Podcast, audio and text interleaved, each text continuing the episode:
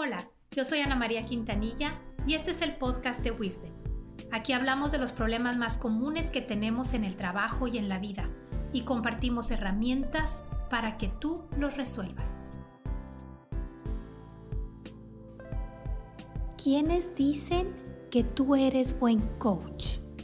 Esa habilidad de desarrollar a otras personas. Primero que nada, ¿qué hace un coach ejecutivo a diferencia de un mentor, entrenador, facilitador, etcétera?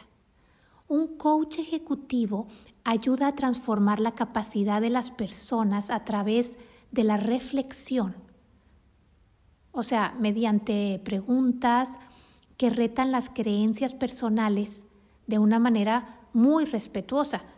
Son preguntas que permiten retomar las fortalezas de la persona del pasado y aprovecharlas en el presente. Y también te permiten, con la imaginación, dar una mirada hacia el futuro para ver cómo es que te quieres desarrollar, qué quieres hacer, y eso traerlo al presente. Un coach ayuda a ver la realidad desde ángulos bien diferentes para que la persona pueda tomar mejores decisiones. Por otro lado, un mentor te acompaña, te comparte su experiencia y te da recomendaciones claras, ¿no?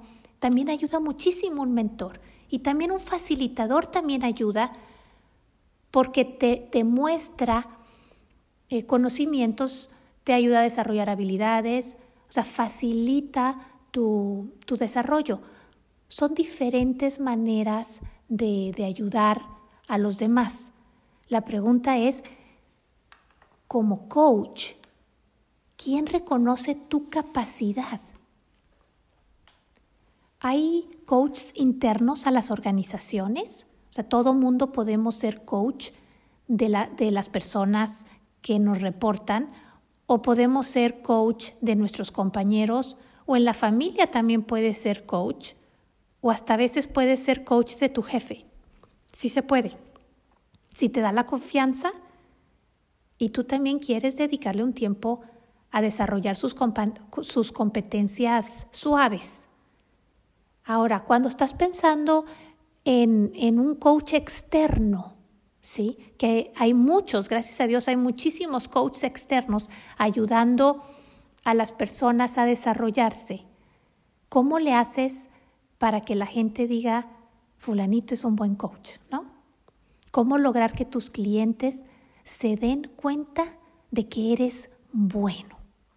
Te voy a compartir como los pasos para asegurar que tus sesiones de coaching sean exitosas. Son 7 pasos. El primero es, necesitas poner objetivos al iniciar el coacheo. Tiene que haber los quiebres, tiene que haber el reto. ¿Qué es lo que se va a lograr? ¿Para qué se quiere esa ayuda? Número 2, que haya un contrato, que sea algo formal. Número 3, definir cómo van a medir el avance de esos objetivos. Número 4, ¿en cuánto tiempo se quieren ver esos resultados? ¿En cuánto tiempo se piensa que se va a lograr? Recordemos que estos objetivos se establecen con la persona que recibe el coaching, con el cliente que está pidiendo el servicio y el coach. Están los 3 ahí definiendo cómo se hace. El paso 5 es medir. El paso 6 es recabar el testimonio de las personas con las que tu coachee, la persona que recibió coaching, el testimonio que piensan los demás. O sea, hay que ver cuál es su percepción, en qué medida mejoró la persona con el coaching, ¿sí? ¿En qué medida esa persona ya es más respetuosa o tiene más liderazgo o se comunica mejor o colabora mejor? O sea, todo lo que se definió como objetivo al principio, hay que ver las personas a su alrededor, en qué medida ven ese impacto. Y número 7 es hacer un reporte con las cosas que sí se lograron, los objetivos que se alcanzaron, hacer un plan de seguimiento y definir algunas recomendaciones. El reporte incluye solamente logros y logros que la persona está de acuerdo con compartir. Recuerden que el coaching es algo confidencial. Entonces, es muy conveniente que ese reporte solamente lo describa, lo verifique, lo autorice la persona que recibió el coacheo. Un coach no debe andar diciendo, fulanito aprendió ABC y logró ABC. No. Eso lo puedes decir solamente si el coachee dijo que estaba bien comentarlo. Hay algo que les quiero decir antes de terminar. Hay mitos acerca del coaching. Hay mitos de que se necesita mucho tiempo y muchas sesiones para lograr el cambio en la gente, en la conducta. Y la verdad, los hechos son que la persona que recibe coaching puede decidir cambiar hoy, puede cambiar una cosa hoy.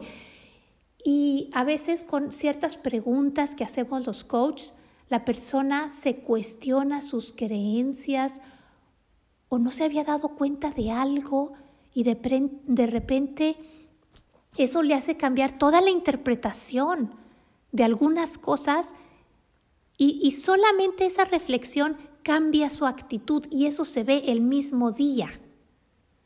Entonces no es necesario así como una sesión para el rapport y otra sesión para conocernos y otra sesión. No. Si realmente tienes una metodología enfocada en resultados, el cambio se puede ver en ese mismo día. Si estás interesado en aprender más de coaching ejecutivo enfocado a resultados, te recomiendo que busques un libro. Se llama Coaching Ejecutivo. Está editado por Trillas. Los autores son Carmen Dune, Ramiro Garza Leal, Ana María Quintanilla. Y si todavía quieres desarrollar más tus competencias, te invito a la certificación en coaching ejecutivo que organiza Wisden. Hay inscripciones para marzo y para septiembre. Dura alrededor de 7 meses y es modular. Entonces, si te interesa desarrollarte como coach, esta es una muy buena opción. Y cierro con la misma pregunta. ¿Quiénes dicen que tú eres un muy buen coach? Éxito. Nos vemos pronto.